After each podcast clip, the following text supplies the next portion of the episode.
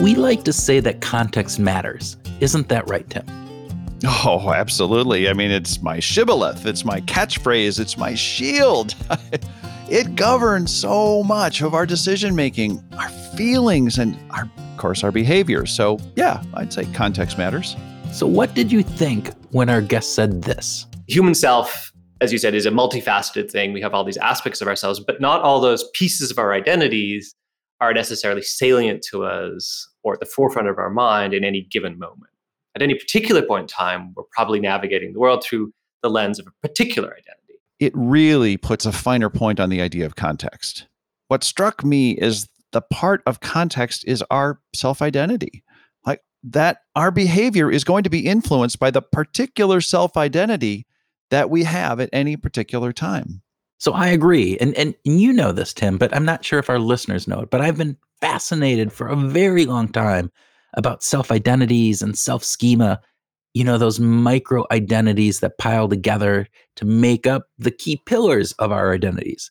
And I really like this statement and this idea that at any given time, that context is interacting with one of our identities, making that identity more salient, drawing it out.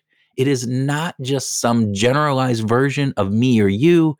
It is a very particular me or you as influenced by the context that we find ourselves in.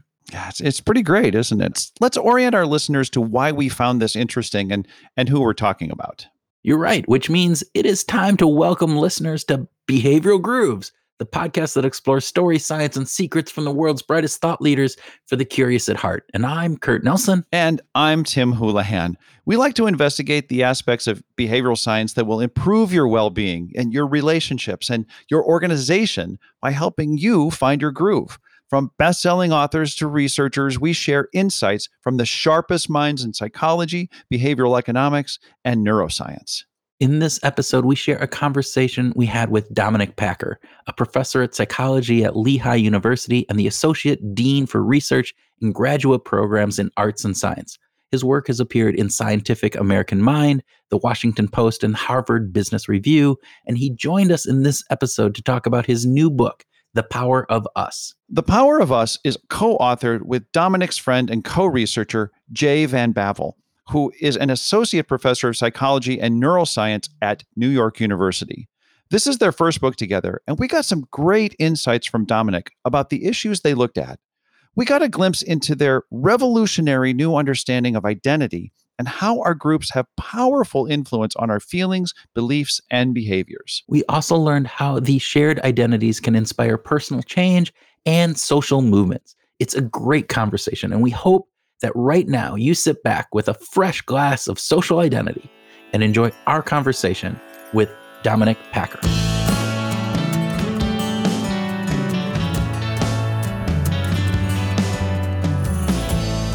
Dominic Packer, welcome to Behavioral Grooves. Thanks for having me. We're very, very glad to have you here. And we're going to get started with a speed round because I'm sure that this, of all episodes, this is going to be the speediest speed round ever. So super easy questions. Good attempt, Tim. Good attempt. super easy questions. Okay, so first question: dark chocolate or milk chocolate? Dark chocolate. Yeah, a little different than your co-author, though, right? That's right. Yeah, we don't agree. yeah. Perfect. And, uh, by the way, I'm in um, I'm in your camp on that one. Um, Yeah. Just FYI. I would have to agree. I'm a I'm a dark chocolate guy myself. All right. Would you rather share office space with a hockey player or a swimmer? That's a great question. I certainly originally would have preferred a, swimmer, but having shared a office with my co-author Jay, who was a hockey player, uh, I, I, think he won me over in the end. Not because of the hockey, but uh, he turned okay. out to be a pretty good guy. well, he became a good guy, but I mean, uh, you you tell the story of maybe a little some hockey equipment that is sitting in your office. That's not, right. Not necessarily the best thing for co no. It wasn't the best way to to make start our friendship. He showed up in the office with this massive bag of goalie equipment, which is huge, and it wasn't a, that big of an office to begin with, and also quite stinky. but he had nowhere to store it. He'd moved into this tiny apartment in Toronto, and I think his wife didn't want it there, so it ended up in our office yeah, for good reason. for very good reason. And it was a, an awkward start to our relationship, but you know we got past it. And eventually, he got a bigger apartment and took it away. So that was that was. Thank goodness. Save You- that relationship. There you go. Okay. You guys have a lot of interesting starts to the relationship. That Mm. that could be like a whole podcast in and of itself. that's but we got to true. we're we're zipping through the speed round here. So, uh, third question: Do liberals and conservatives have the same brain anatomy? so studies sh- show some differences, um, both in brain patterns of activity and potentially in some brain structures. But with the brain and something like a political attitude, it's very much a chicken and egg question. Uh, so, is it that there's some potentially neurological differences that can cause people to hold different sort of political orientations?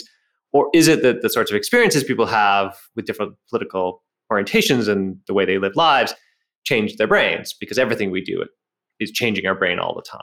Fantastic. And actually, that was a really interesting part of the book Loved it. as you were getting into this and the amygdala and all those Mm. factors that are going in there. And at some point, we might go and Sure. cover some of that. So, Yeah. so as, as we're going here, last speed round question. So, if I was a smoker and I lived alone and was a lonely person, didn't have any friends or anything else like this, would it be better for my health if I gave up smoking my pack a day, uh, you know, habit, or if I just went out and joined a group of of people? So, the sociologist Robert Putnam, who famously wrote a book called Bowling Alone, he made a claim in that book that it would be equivalent. That Yeah. if you smoke a pack of cigarettes a day and you don't belong to any meaningful kind of social groups and you don't have social connections, it's a toss up.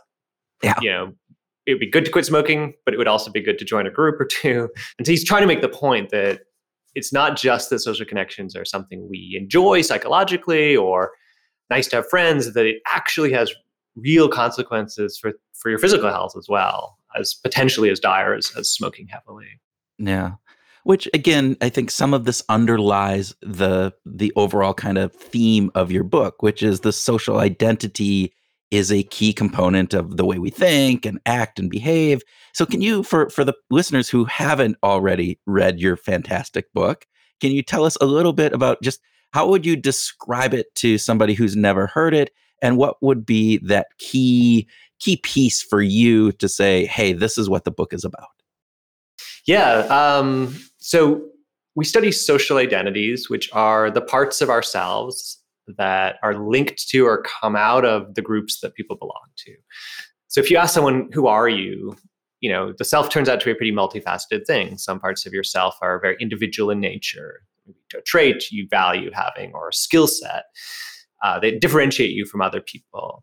Some parts of ourselves are relational in nature. So being a father or, or a son or an uncle or um, even something like a, a professor, you know, in, in relation to a student, those are all relational identities, and you're getting increasingly social. But then a lot of our identities, for at least many people at least, are uh, what we're calling social or collective identities, that they're grounded in groups. And this could be your citizenship, it could be your race or ethnicity, it could be your gender, it could be your professional identity, being a, a psychologist in my case, it could be fan of a sports team. Uh, but these group-based identities are really important to us, and they end up shaping a lot of the things we believe, uh, the preferences we hold, the goals we possess. And we argue in the book that make, this makes a great deal of sense because life is a complicated thing. It's hard to know what's appropriate, what we should do, what we should think, what our opinions about things should be. And so we inevitably look to others to help figure those things out. And the others we inevitably look to are those of the groups we value or those people in the groups we value. And so in that way, our social identities end up shaping a lot of how we navigate the world, a lot of our feelings about the world, and how we relate to each other. Uh, we treat people within our groups differently than the people outside of our groups, for example. Yeah, I, I guess I'm curious about your thoughts about the Wall Street Journal reported today that that Hispanics are equally likely to be Democrats or Republicans, Mm, and uh, whereas there has been maybe a myth or, a, or at least a perception that as a as a community, well, that would be a sort of a singular and unifying identity to be Hispanic, to be Latinx. Uh, mhm. does that surprise you that there's there's more complexity?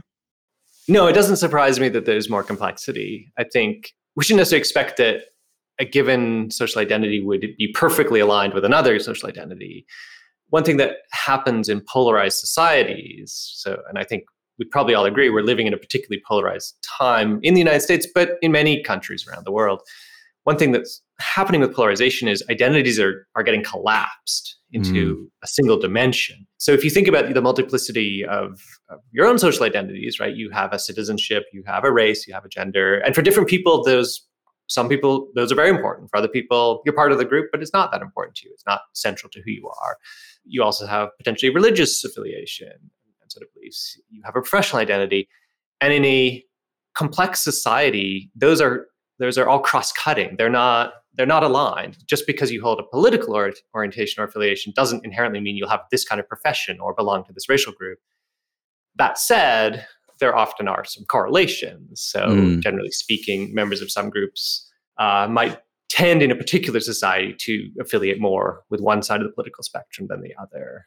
Um, but it's not inevitable. And I think it's actually a healthy thing overall for societies that yeah. don't collapse all of identities down into one thing so that the only thing that really matters is your politics. I think that's actually very unhealthy for society. And I think it's very unhealthy for us as individuals to live like that. But it's happening more, right? It is. It's on the increase. It is happening.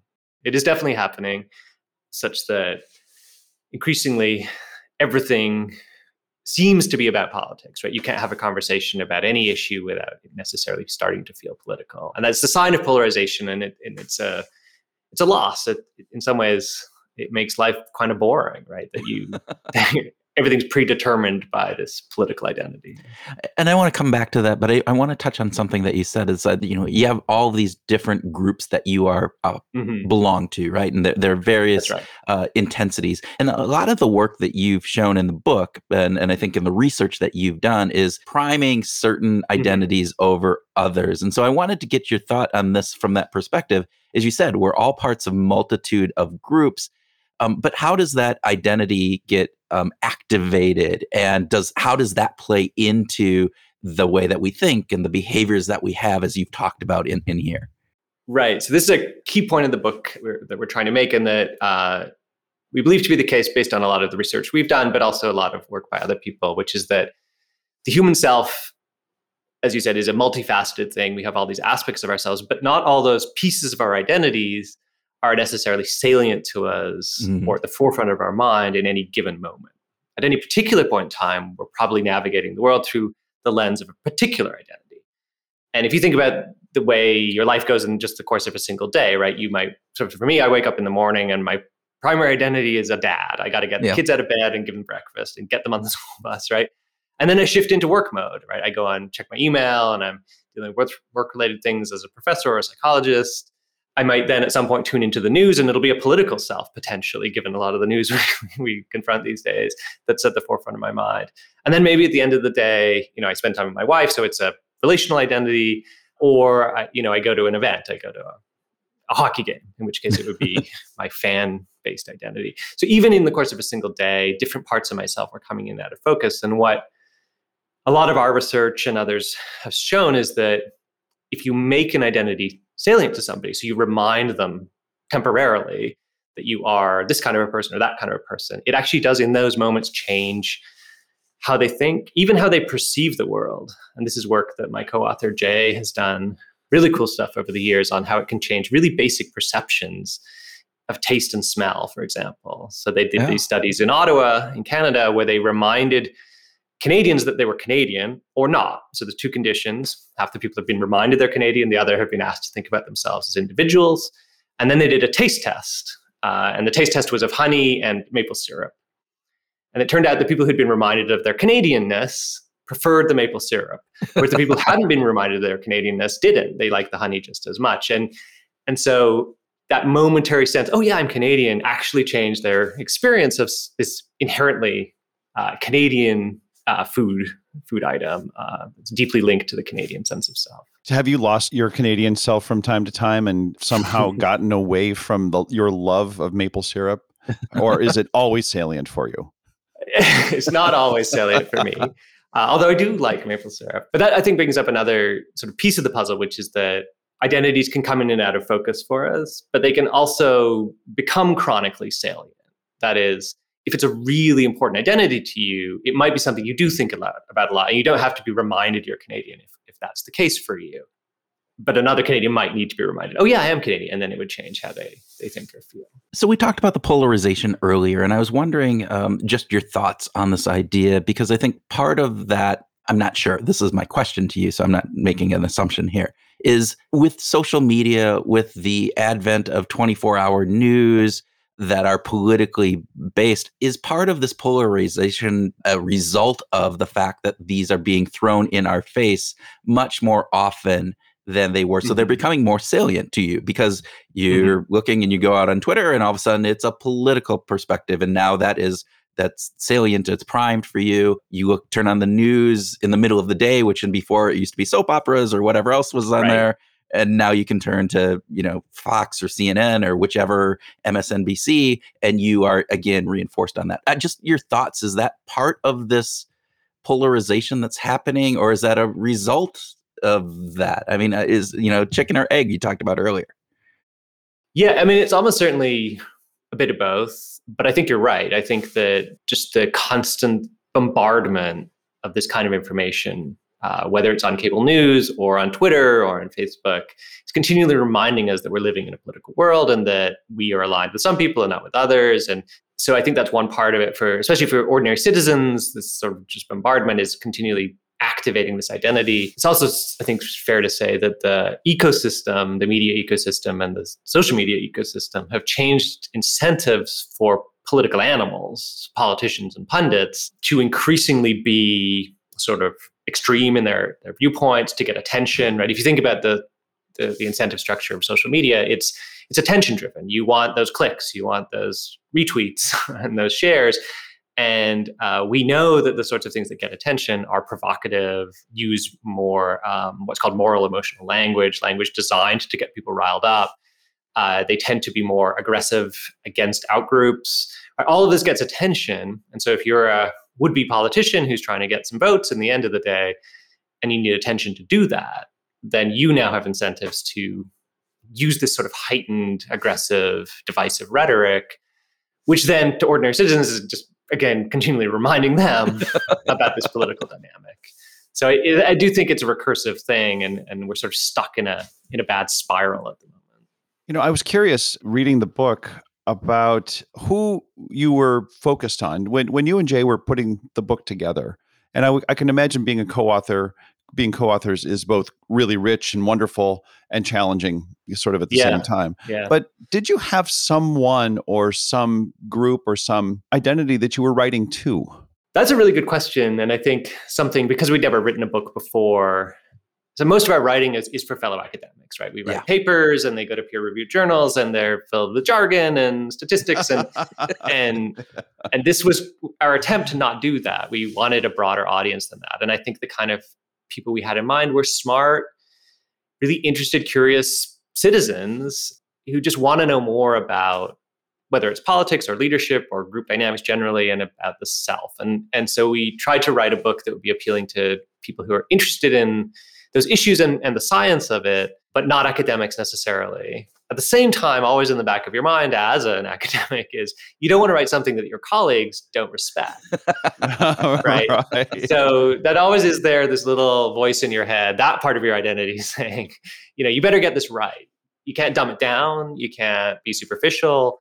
So we tried to strike a balance, and hopefully we did between telling stories and, and finding anecdotes to sort of exemplify ideas, but also always grounding it back in the in the research findings. Yeah, and I think you did actually you did a fantastic yeah. job on that. So I, I applaud. Thank um, you. We we get to read a lot of books and a lot of different ones, and, and that isn't always the case, right? It either gets dumbed down too much or not. And one of the things that you start the book, and I think this I think is a really interesting piece, and I'd love for you to share a little bit more about this with our hmm. with our listeners. You kind of talk a little bit about minimal group studies this yeah. whole concept of which led to a lot of this work in, in different pieces. But one of the things is that eh, well can you just tell us why you know minimal group studies were important and what they led to because i think that is a, mm-hmm. a, a, good intro into the whole thing sure so the minimal group studies were originally run in the uk uh, and the lead researcher at the time was a guy called henri tajfel and what the researchers were trying to do is create an intergroup situation where people in a group but they've stripped out all of the reasons why psychologists and social scientists would think you'd get prejudice and discrimination and bias. And this was a very scientific kind of enterprise, right? They want to create what we call in the book a social vacuum. So just mm-hmm. like a chemist might create a vacuum to study a particle, they want to create a vacuum where they've stripped out all the social context and then they could add in elements back in to see what effects it would have on producing prejudice or discrimination, right? So you, you put people in a group, but there's nothing attached to it, and then you add in a stereotype or you add in conflict over resources and you see what effects that has. So the way they did it was really they assigned people randomly, and the participants in some cases knew it was truly random to an arbitrary, meaningless group they'd never heard of before. So in some of the studies, it was they did, they did a brief art preference task. They showed them abstract art, and I said, "Which paintings do you like?" And then they said, "Ah, well, it turns out you're a Kandinsky fan, so you're part of the Kandinsky group, or you're a Klee fan, you're part of the Klee group." Minimal groups we've used have often been uh, you're you're a lion or a tiger. Yeah. and you're part of a group. You know you're part of a group but you never meet anyone else on the group in the t- in the group. There's no personal incentives attached to it so you don't benefit in any way by being part of this group or not being part of the group. There's no conflict between the groups in the sense that often the tasks you get you, you do are about dividing up or allocating resources to the groups but you don't have to do it in a zero sum way you can benefit groups both groups equally if you want so they thought they created this vacuum where people are in a group but they have no reason to be to be biased to prefer their group over the other but that's not what happens. What happens is as soon as someone's in a group, they're, oh, I'm a Kandinsky fan or I'm a tiger. they immediately feel this positivity toward it. They like their group suddenly, like, oh, I love Kandinsky and I love Kandinsky fans. And and it's not just an attitudinal change and sort of a positive emotional response, but they also will often discriminate. So when given the chance to divide up resources, they'll give more to their own group than to another group.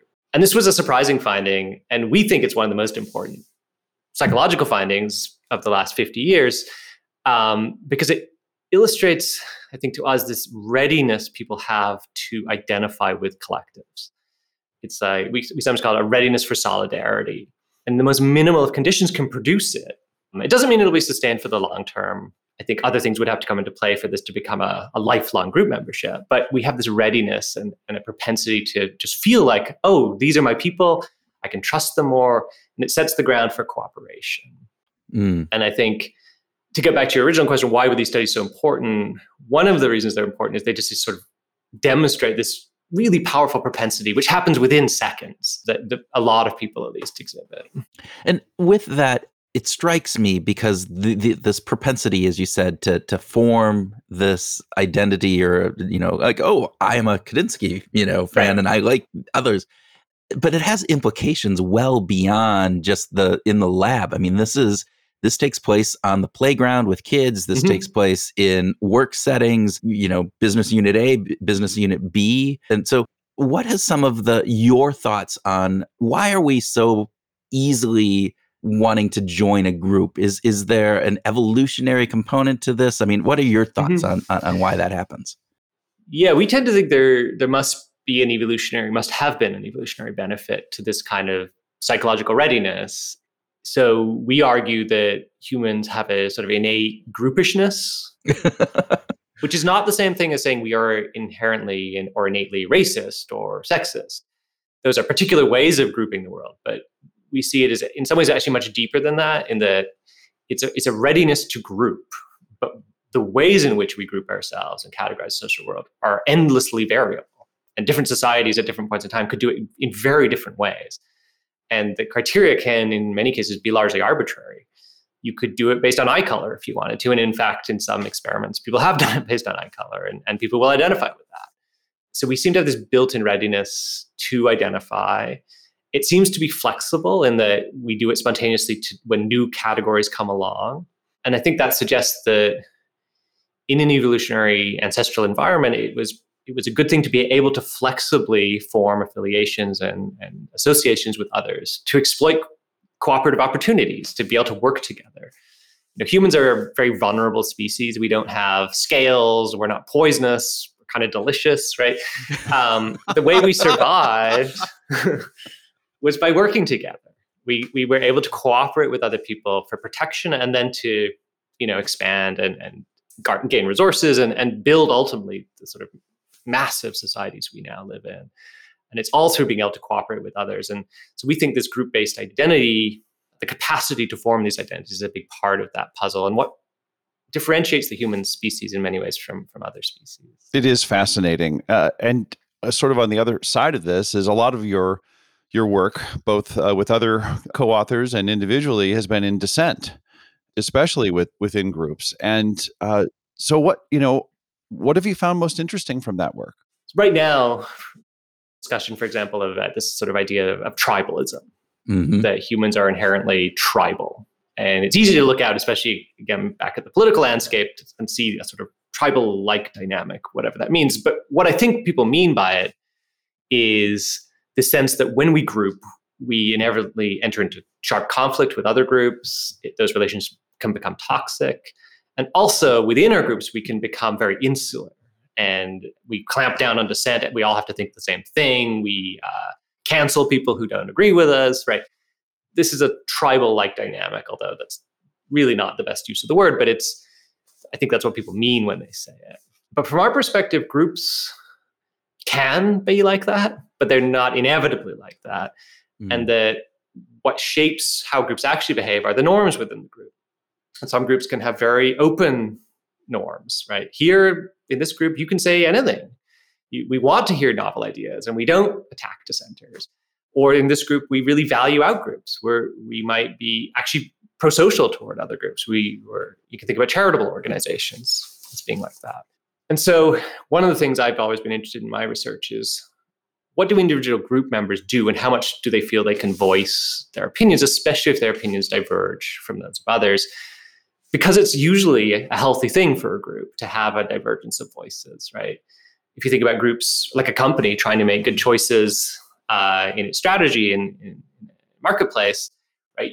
You don't ultimately want a company where no one can articulate a criticism of of their boss or or an alternate idea because ultimately that company will go under right? Because competitors will come along with better ideas. But how do you get people to articulate that? One of the things we found is that sort of ironically or paradoxically maybe is that the people who are ordinarily the most conformist to group norms are also often the people who are most likely to dissent under the right conditions. And the key factor is identity. How much do you care and identify about this group? Mm. The more you tend to care about the group, the more you'll tend to go along with the group on sort of normative opinions or ideas or behaviors because you you agree with them. Like this is you think it's right, you think this is sensible. But if you come to disagree, right? If you come to see it differently for one reason or another, you might be also the same same person likely to articulate your disagreement because you again care you want your group to do well and if you come to see what we're doing is unproductive or harmful to us then you want to change what the group is doing and it's only if you care enough that you would do that because to do that is to risk social ostracism or mockery or losing status within the group or having your boss dislike you or whatever it might be so it it's kind of a funny thing that this deep sense of identity with a group can both produce conformist behavior, and often does, but also produce dissenting behavior, and under the right conditions, of uh, of course.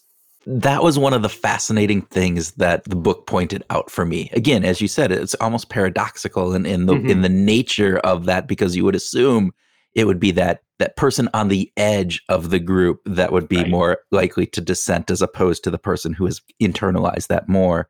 One of the other factors that I found really fascinating about the book was this idea that, you know, again, you talked about this tribalism aspect and this uh, the idea of in group versus out group, and what uh, I think it was in the beginning of the book, you were talking about, you know, just being in an in group doesn't mean that you hate the out group, but you mm-hmm. just prefer the in group better. But there are some factors that can lead to kind of ostracizing the out group or creating a a negative viewpoint of them. But that isn't net, that isn't inherent right? That, that that is something that can happen but it doesn't have to happen. Is that is did i state that's that right? right. And i think it's a really crucial thing to keep in mind about group dynamics is that in-group love is not inherently the same as out-group hate mm. and that most group intergroup context, it's actually an in-group love situation, but not an out-group hate situation. So I'm part of this group. I think we're pretty great. And oh, you're part of a different group. Well, that's fine. Yeah. I don't like that as much, but it's fine. I don't dislike it. So even going back to those minimal group studies in the that sort of original line of work, the way I described it was people got to allocate resources between their group and another group, and they would preference their own group. so they discriminate in their own group's favor. They did run versions though where instead of giving good things to the groups, you you had to allocate punishments or negative outcomes, aversive things. And interestingly, when that was what you had to do, you didn't get in group preference. Mm. People treated both groups, typically speaking, anyway, equally. So it wasn't one that they wanted to hurt the outgroup. And when it involved causing harm, they didn't want to cause any more harm to the outgroup. It's just that when it was about giving good things to the groups, they would give more to us than to them.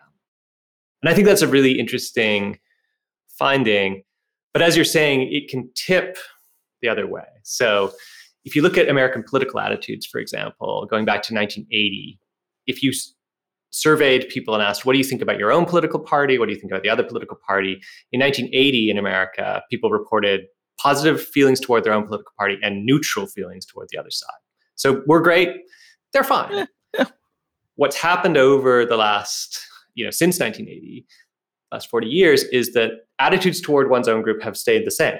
They're not more positive than they used to be. If anything, maybe slightly more negative. But what's really changed is attitudes toward the outgroups have plummeted. So that now people actively dislike the outgroup. And since about 2012, those feelings of dislike for the outgroup on average are stronger than the average feelings of positivity toward the in-group politically. And I think you, you see this rhetorically when people talk about how they're voting. They're often not voting really for anybody, right? Like, it's not that they're really in love with a particular candidate, but they're very much voting against somebody. Yeah. So I, am yeah. voting because I don't want this person in office. And this yeah. is a kind of oppositional outgroup dislike driven politics. Are there factors that you've found that lead to that outgroup hate as opposed to so again mm. as you said 1980 it was that neutral what what were the factors that then go into lead to the the changing of that that identity of the outgroup and becoming from a neutral position to a hate position are there factors that lead to that that you found yes so i mean to get to hate I think, which is a very extreme state. You need more than what I'm about to say. But um, one thing that starts to tip the balance from just being about in group love with just neutrality toward out groups is competition.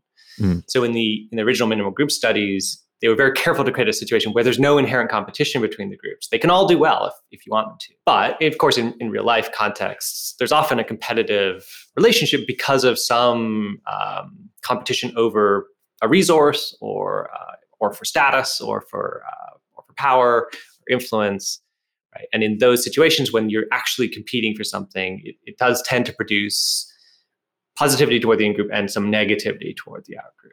But that's not i think the same thing as hate. Hate is mm. a, a much more extreme emotional state and associated with a desire to cause harm.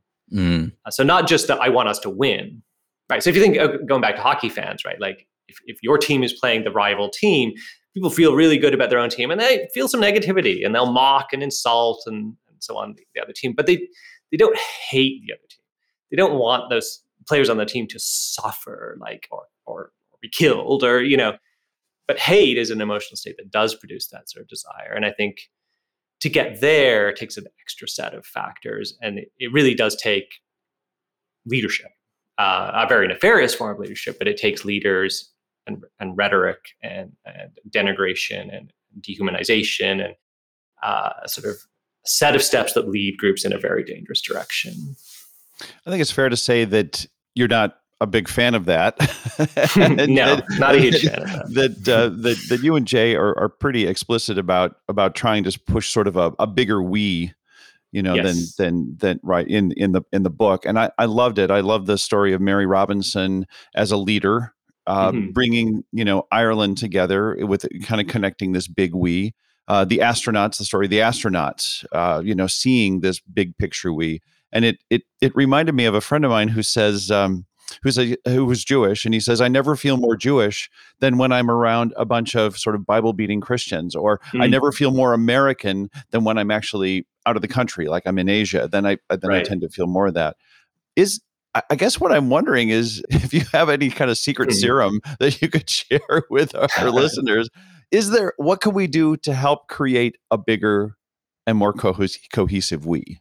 It's a critically important question, and unfortunately, we don't have a secret serum for it, except to say we think psychologically it's possible. and you can sort of imagine how it, it can happen because in part by looking at examples of times it has happened in specific contexts. So uh, I don't think we use this as an example in the book that I remember anyway, is um, political dynamics in the United States after 9 11. Mm. So after 9 11, the attack on the country on that date, if you look, for example, at the president's approval rating, George W. Bush went from a pretty mediocre, I mean, not, not terrible, but nothing special kind of approval rating to the most popular president in American history, still today, for the entire time it's ever been measured. And that was true for both Republicans and Democrats. And the reality is the attack on the nation sort of made the political divisions temporarily meaningless. Like it was national identity was everything. We are together, and it, we came together in it, or Americans came together uh, in that moment. So confronting some sort of common, in that case, threat or enemy, can shift the identities. In this case, the way we would talk about it is it's it's shifting people from subordinate identities like your political affiliations to a superordinate identity, some identity that contains both of them. So you know, Republicans and Democrats are all, some level, Americans. That's not salient a lot of the time, but circumstances can make it salient. So I think, uh, sorry, carry on. Oh, I was just because uh, uh, this is a really interesting piece for me. This idea of of of that superseding piece and and and what that takes. And I would have assumed prior to 2020 that a global pandemic would have had a similar response to the 9 11. And yet we can see pretty clearly that it did not happen. And so, Dom, just from your perspective, you know, it, wh- why didn't that pull together uh, the nation like the 9 11 tragedy did? Yeah, I think if you'd asked Jay or I and many of our colleagues right at the start of the pandemic, do would we have expected some unity to come out of it? We would have said yes. Yep. For the reasons you would have expected it. And I think the reasons why it didn't, especially in the United States, is a multifaceted thing. I think, and I believe some people are doing some really interesting work on this, so that there there may be a difference, for example, between sensing a threat or an enemy that's people versus a virus.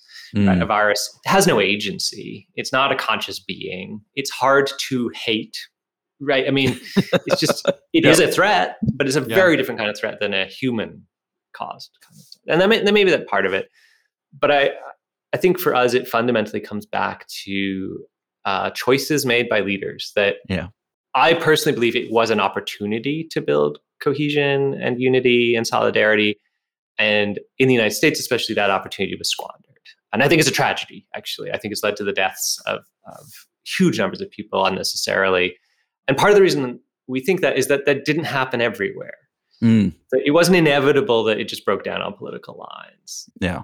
Not that there aren't politics in, in most places, but just looking across the board to Canada, for example, which is a politicized society and there's lots of polarization and lots of disagreement, but it didn't really politicize much about the pandemic. And if you looked at conservative rhetoric and, and liberal rhetoric by, by leaders, they were pretty much saying the same things. They were more or less on the same page and spreading the same messages about here's what we need to do to protect ourselves, here's what we need to do distancing, go get vaccinated, right?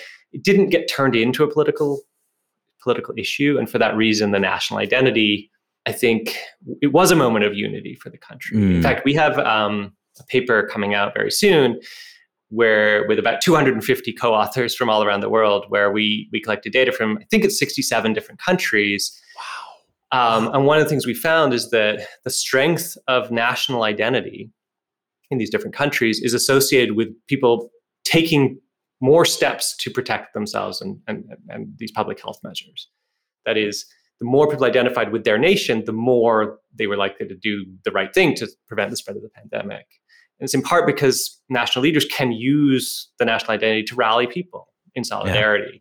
And in places where they did that really effectively, we have seen better overall outcomes. So uh, I want to get back to this uh, chicken and egg thing about because you you speak about some research early in the pandemic about the differences in social distancing um, between the liberal and conservatives in the U.S. So leadership might have made a difference, but did it exist? Was that divide already there, or did leadership create it, or was did the media create it? Do you have a feel for that? Well, I think by the time this, the pandemic began, we were already in a deeply divided society. yes. Yeah. So, so in some ways, that was a, con- a existing condition when we when we entered this particular challenge. But we didn't. But as you said, like it just sort of springs out of nowhere Right. with, and it's not a person; it's a this inanimate thing. Was, was it inevitable that we were going to be divided on it?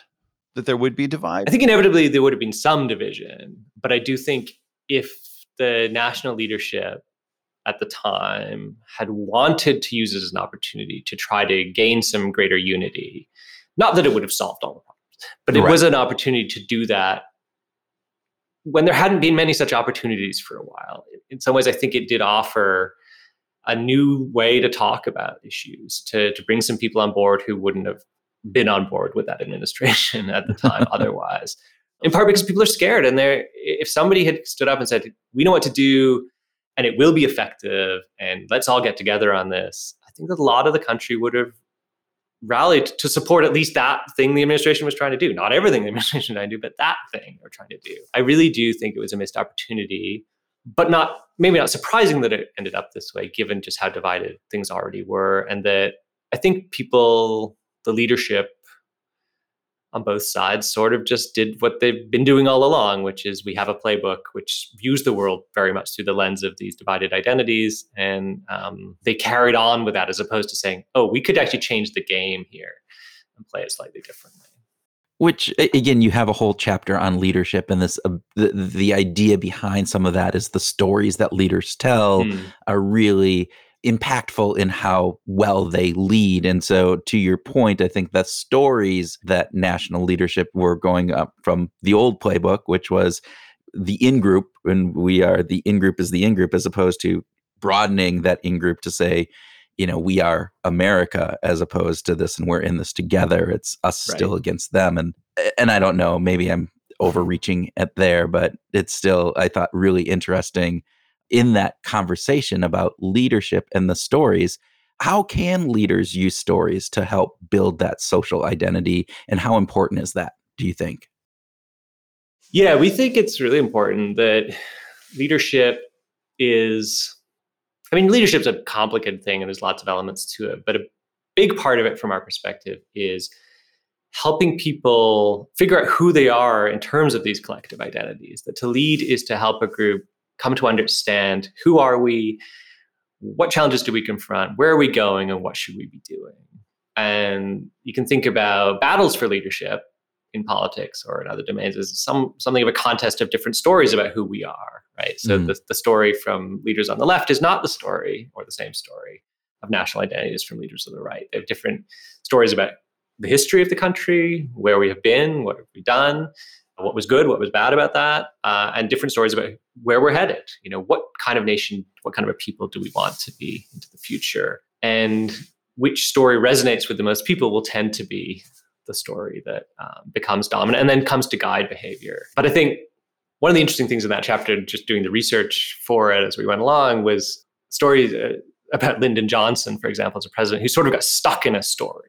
Ah, right? So le- leaders can part of what they're doing is is telling stories to try and you know recruit followers and, and get people inspired to advance a particular vision.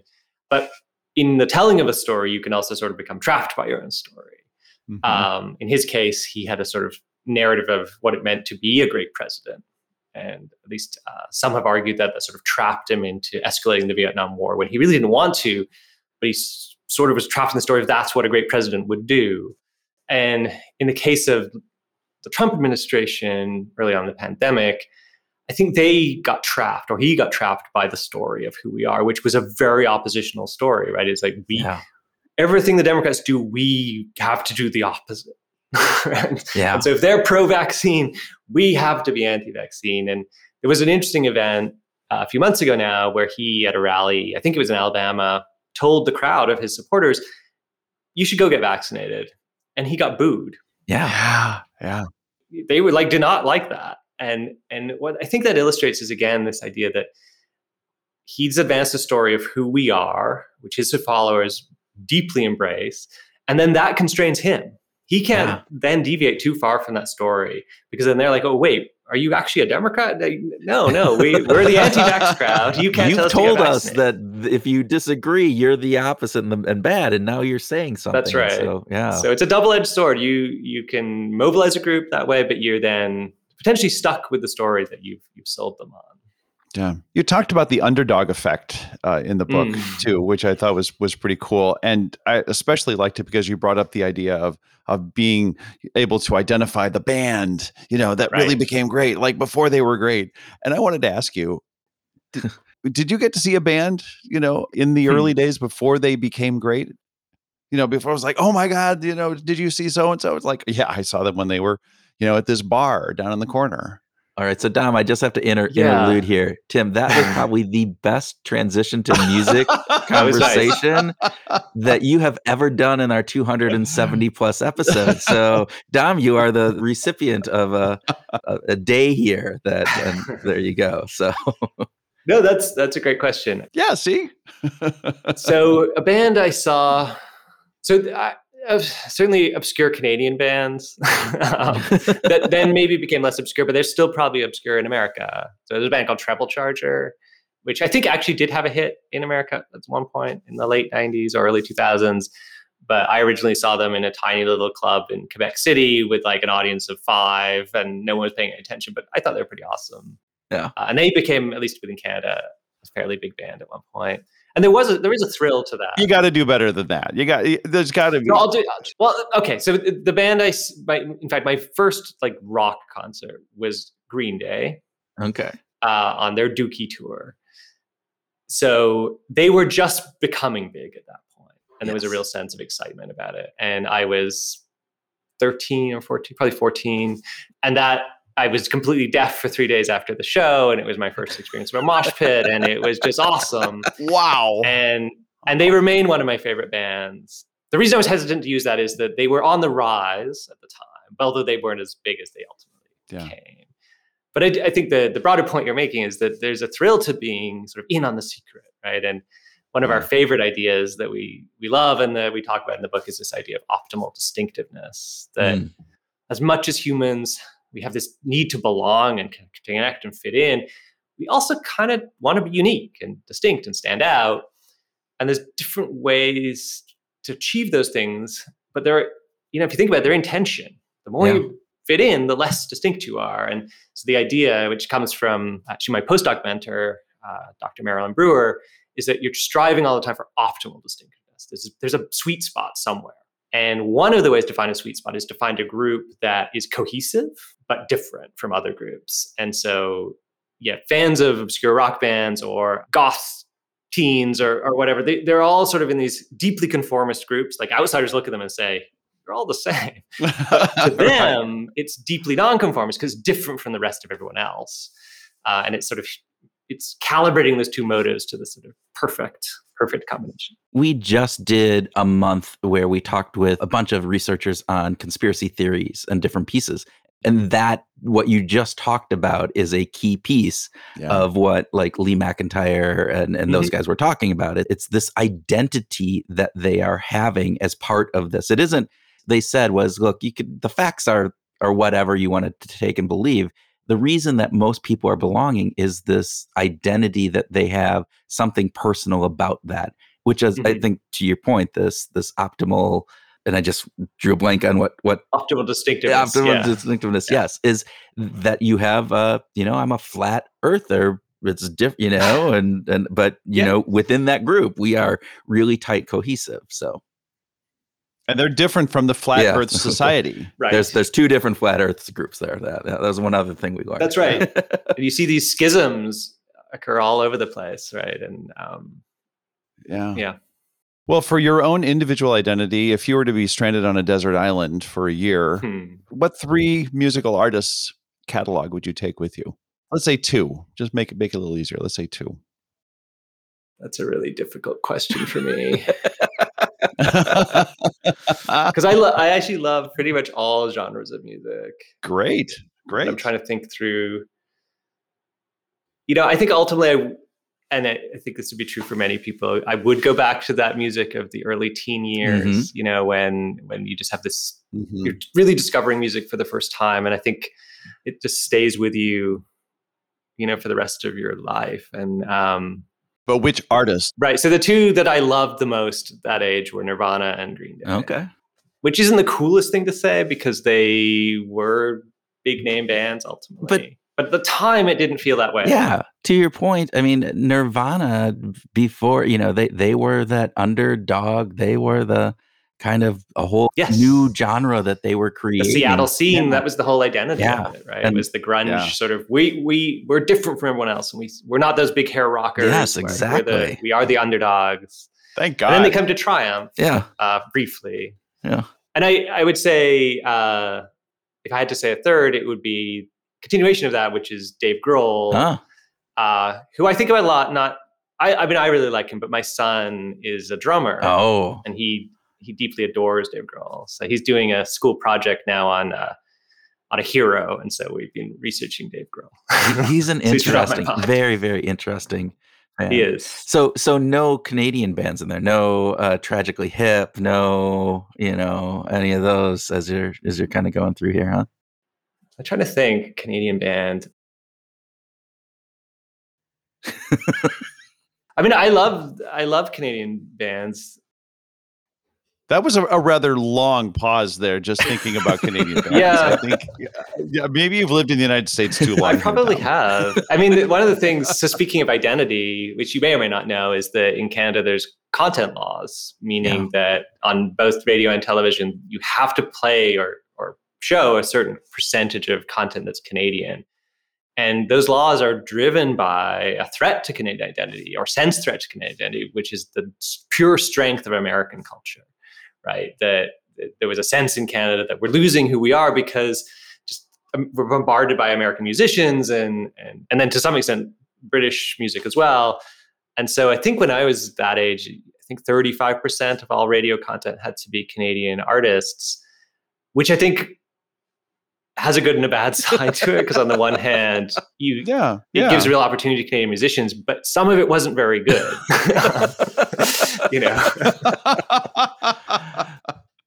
well, you know, the the other side or there one of the other sides of that is my son is a circus performer. Oh wow. And he's lived in Canada for the last 6 or 7 years and he has benefited from Canadians' uh, drive to support a very yes. uh, you know Cirque du Soleil is a very Canadian based uh, enterprise yeah. and so the government has kind of said we want to make sure that this keeps going. That's right. You know, and and not not just Cirque du Soleil, but the the variety of, of troupes that have sort of been spawned from them. I think well. that's right. I think it's a it's a great place to be a, an artist uh, of of different kinds. I think, and it's not accidental that, for example, a lot of comedians who ultimately become huge in America are Canadian, and it's in part that same dynamic. The Canadian comedy scene is actually quite small.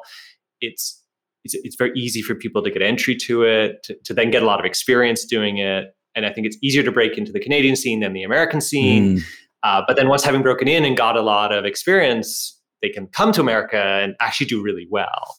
Yeah. And then the province of Quebec in particular, in addition to that sort of Canadian identity protection, they've got their own Quebecois thing going on. Oh yeah, oh yeah, very much. And so, so. there's a lot of promotion of and government support actually for um, Quebecois based art, um, music, and theater. Yeah. Which he benefits from. Yeah.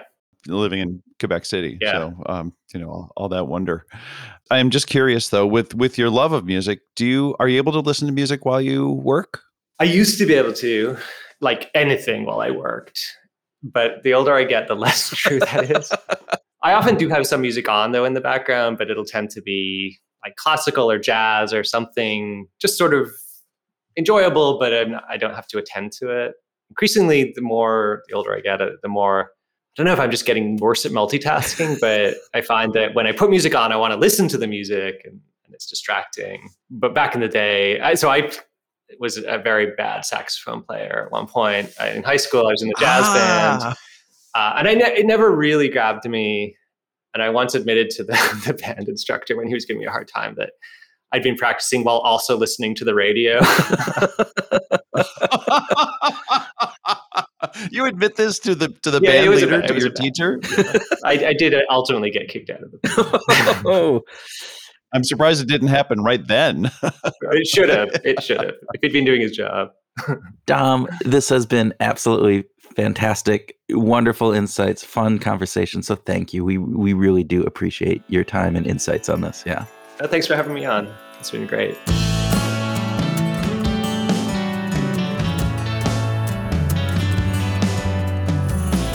Welcome to our grooving session where Tim and I groove on what we learned from our discussion with Dominic, have a free flowing conversation, and talk about whatever else comes into our socially identified brains.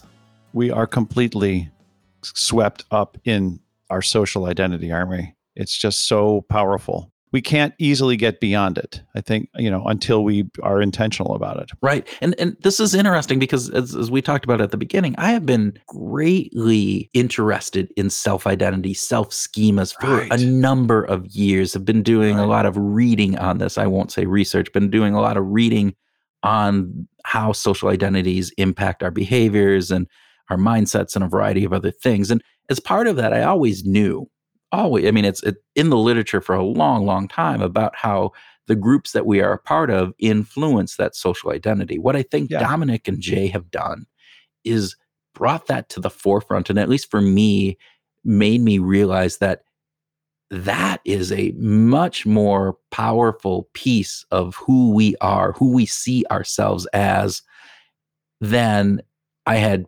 given uh, kind of merit to before this idea that the groups that we belong to, this multiplicity of our social identities, as Dominic yeah. said, really impact us. And they're really important to us, as he said. Our group based identities are really important to us. And that, yes, I knew that, but man, they it, it's really pointed out. And I think it's really important. When he started ticking through citizenship, race, gender, religion, professional identity, political identity, this multiplicity, as you as you teed up, reminded me that if we're so damn complex, how is it that we can get hung up so severely on just one of these self identities? Which is what? How is it? Yeah, and and we're going to choose one at any given moment that is going to dominate. Or actually, we aren't going to choose one, but we're going to be in one that's going to just dominate everything. It's like, wow. And and right now, I mean, I think the kind of message that is getting out there is this idea of oh, it's it's political and where there's this polarization right. in the country, at least in the United States, I think even throughout the world, on this conservative liberal kind of bastion, and particularly given the pandemic and how people are viewing things. But this idea that, wow, if you're on the other side, we have nothing in common. And what I think is hopeful in this conversation with Dominic and from the book is this idea that no, we do have this multiplicity. So this idea that I can be a proud American. I can be a proud Minnesotan. I can be a proud liberal. I can be a Rotarian. I can be a father, a, a, a, a skier, yeah. different, you know, these different groups. And that the those can actually be the one that become more salient when I'm talking with people. And why aren't they more salient than this political divide? Which again, is one aspect of our lives, but it shouldn't be the one that is so over dominant that it it kind of drowns out every other one. So when you go to a, a, basketball game to see the Timberwolves play, your favorite team, our yes. hometown team, does it matter if the person next to you isn't the same gender or same political affiliation or no. the same corporate identity? No, it doesn't. I mean, they're there to watch the Timberwolves, or or sometimes even sitting next to me, they sell the seats to to random people, and they it might be supporting the other team. It might be yeah. an LA Lakers fan or a or a Denver Nuggets fan or whatever you know dumb team that they want to support. But you know, but but even then, and and that's the time where you go, oh well, then you're going to have this conflict and different things. But for ninety nine percent of the time, when those people are there we have really great conversations and we have really good you know ability to just enjoy the game of basketball because we can again maybe I, I don't have my timberwolves identity timberwolves fan identity on i have my basketball nba fan identity on and i can talk about what a great play that their star player did or they can tell me oh wow that was really good. You guys are really coming up and coming and we go yeah we can talk about the game and so you elevate that discussion up from what could be a contentious discussion into what can be a shared experience. And that is where I think some of this political element should go as well. This idea that can we raise up to the things that we find and have this shared identity in common? This idea that we have common beliefs and common identities that transcend these other smaller things. I love it. I absolutely love the idea of trying to expand our view of who of our identity, to elevate it, to make it bigger and broader, to you know, uh, it doesn't work for everybody's moral foundation. I know that that's really hard for some people, yeah. but I think it's so great. And it also reminds me that self identity is fragile.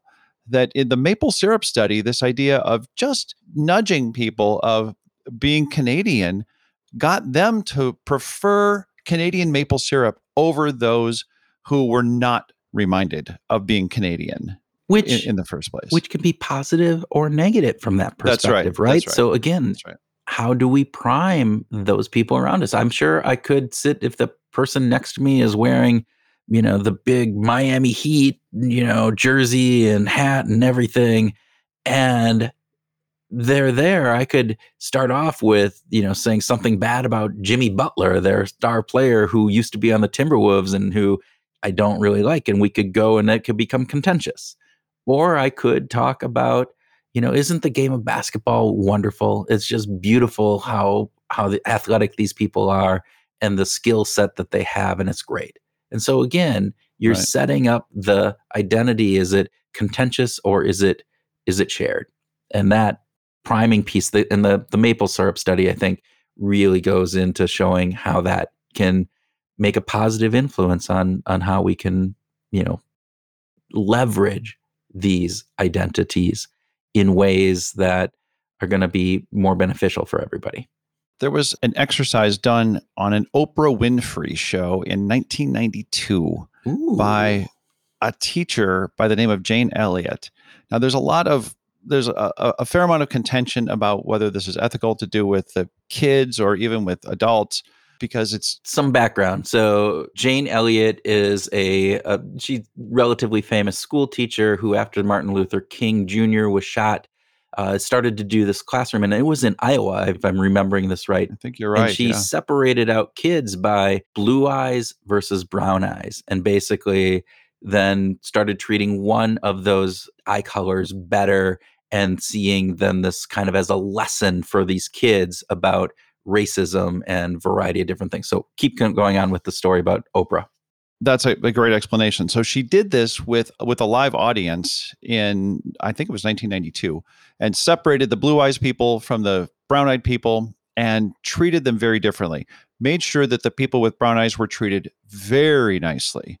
They got special treatment, really luxurious treatment, and the people with blue eyes were not treated so nicely. They had to stand while they were waiting for the show to start rather than than sitting. And then there weren't even enough chairs in the auditorium for them. So some of them had to sit on the floor and a variety of very small slights that ended up producing oh and they had to wear green collars around their necks. So they were obviously identified. And the conversation, which I won't go into, is really fascinating. And, and I would urge everybody to, to click on the link that we'll have in the show notes. But blue eyes versus brown eyes is meaningless and her point is to remind us that it's as meaningless as the color of our skin. Mm. That we don't need to minimize groups by such you know simple black and literally black and white kinds of uh, of discussions. And I I really love that Oprah thing as a as a, both an example of our readiness to identify, right? Our readiness to group. We're going to become part of this group very instantly but at the same time, it calls attention to the fact that if it's so easy, we have to work hard to, to fight it. Which I think leads right into this idea of minimal groups that that Dominic talked about. This idea yeah. that we are, as you said, and as he says, he says, we have this readiness people have to identify with collectives. And this idea of just how quickly we can do this the Kandinsky group versus the Klee fan. Oh, right. right? These made right, up right. differences. And then we actually see behaviors changing because of this this idea and this goes back to some of the research that you know i've always referred back to where again they worked with kids and they put kids in red t-shirts or blue t-shirts and within yeah. minutes within minutes when people when the researchers went out and asked the kids in the blue t-shirts to tell them about you know what their blue t-shirt teammates were like they were smarter, they were faster, they were more ethical, all these things. And then when they they're my about, teammates, yeah, they're, they're my, teammates. They were all yeah. blue, and the, the, people wearing the red t-shirts, well, they are, they they cheat and they're slower, and all these other factors. And it's meaningless, right? It's blue t-shirts versus red t-shirts, and it was randomly assigned, and the kids knew this. And that was done with kids, but that's the same thing that happens with adults. It's the same thing that Jane did in look separating out green eyes and blue eyes and we fall into this trap really easily.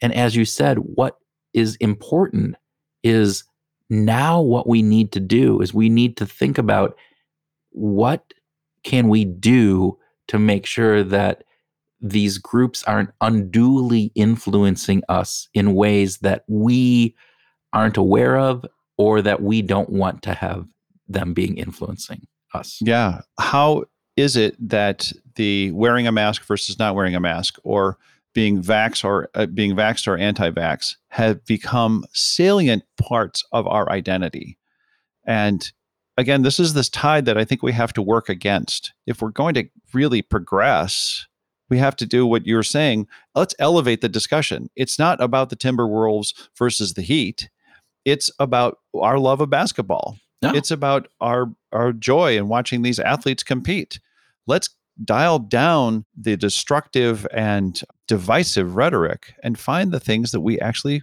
can talk about that we agree on. And and this idea, as Dominic said, that it's there's a readiness to group. And so let's find ways to group ourselves and to categorize our social world mm-hmm. in in ways that bring us together and don't force us apart.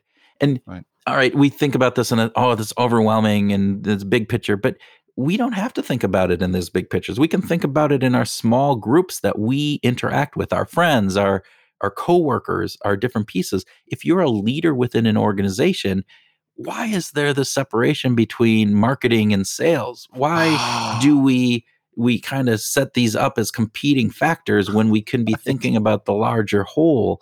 So those are really key because if you activate the salient group membership as being in marketing, versus the active group membership being in sales. Then you form these two groups that are in competition versus let's activate the identity of us as a company, um, of us as serving some population, of us as being these you know elements within an industry that we're trying to make positive impact on those yeah. are the things that we can do we have a client that is in the pharmaceutical business that has a code of conduct that brings their their customer, their end user first. Yes. And they publish their code of conduct in every conference room throughout the entire organization, across the entire world. And while it may not change every conversation, at least it primes us to, to say the number one thing that we should be thinking about isn't our own little issues, our own sales versus marketing issues, but it is about the customer, the patient, the person who's going to be using the products further down the road. I yeah. think that that's an important important thing to remember. Yeah, and we think about this. All right, kids join um, teams, right, on the playground after school sure. as part of you know little league, whatever it is. Adults join companies. They uh, they join meetups and online communities. And so, what can we do in those companies? What can we do with the meetups, et cetera? what can we do with you know people can have an identity that they're behavioral grooves listeners and this identity right. that you know this is who i am how do we expand that how do we make that so it's large and so oh i'm a behavioral grooves listener so i can't listen to I don't know, human risk or some, you know, one of those you know, really bad podcasts. Yeah. or, you know, all those, sorry, sorry, Christian. I'm just using you as an example. We love you. We love you. You know, and, and do listen to human, human risk. It's a great podcast. Anyway, how do we, you know, bring that up? Yeah. So how can we leverage this readiness to group to different groups, right, that are not going to be so divisive? I think that that's that's really a damn good question. All right. So, Tim, what are you leaving today's discussion? I mean, we we could go on and on about this, and I don't think we necessarily have all the answers, but you know, what did you leave? What are you leaving today's discussion with? We have got like two great researchers building on a great body of work with some really clever insights. And for me, I think our discussion today is about the power that groups have over us. Like we said at the beginning, context matters. But we know so much more about why context matters, that certain context has certain identities, makes certain identities more salient. And that goes to influence our thoughts and our feelings and our actions. It's important. It's amazing to me how much our desire or need to belong impacts how we think, how we behave. I've come to believe that this idea of a definitive, consistent, never changing self identity that shows up in any situation ah, that's probably a fairy tale. That it is really a multitude, the multiplicity of social identities that impact, and that those those multiplicity is actually who we are. Yet, yet we can influence which of our identities our our identities show up. Right? Yeah. We can look to find those connections when we feel polarized. What what are the groups that we can connect with? We can look to understand how context influences us and then adjust how we view them. So I would urge us to look for broader contexts rather than narrower ones whenever possible. Yeah, that's hopeful, Tim. And with that, we encourage you, our listeners, to start thinking about what groups you identify with and how those groups are influencing you. Take some time this week to explore that idea. And then make adjustments that you think will be beneficial to your life. One of those adjustments just might be to tell your in group friends about behavioral grooves. Heck, you can tell your out group enemies about behavioral grooves. It might lead to some common ground, which then can bridge those differences. So, very true. Okay, so uh, once you go out and tell your friends and neighbors and everybody about behavioral grooves, maybe you could even just start by sharing this in a social media post. Um, you could follow us on social media, maybe reply to one of our links or LinkedIn messages. We would really appreciate if you could help get the word out. Yeah. And leave a rating for us or a comment on Apple Podcasts or whichever pod service that you use. And so, with that, we hope that this week you go out and find your groove.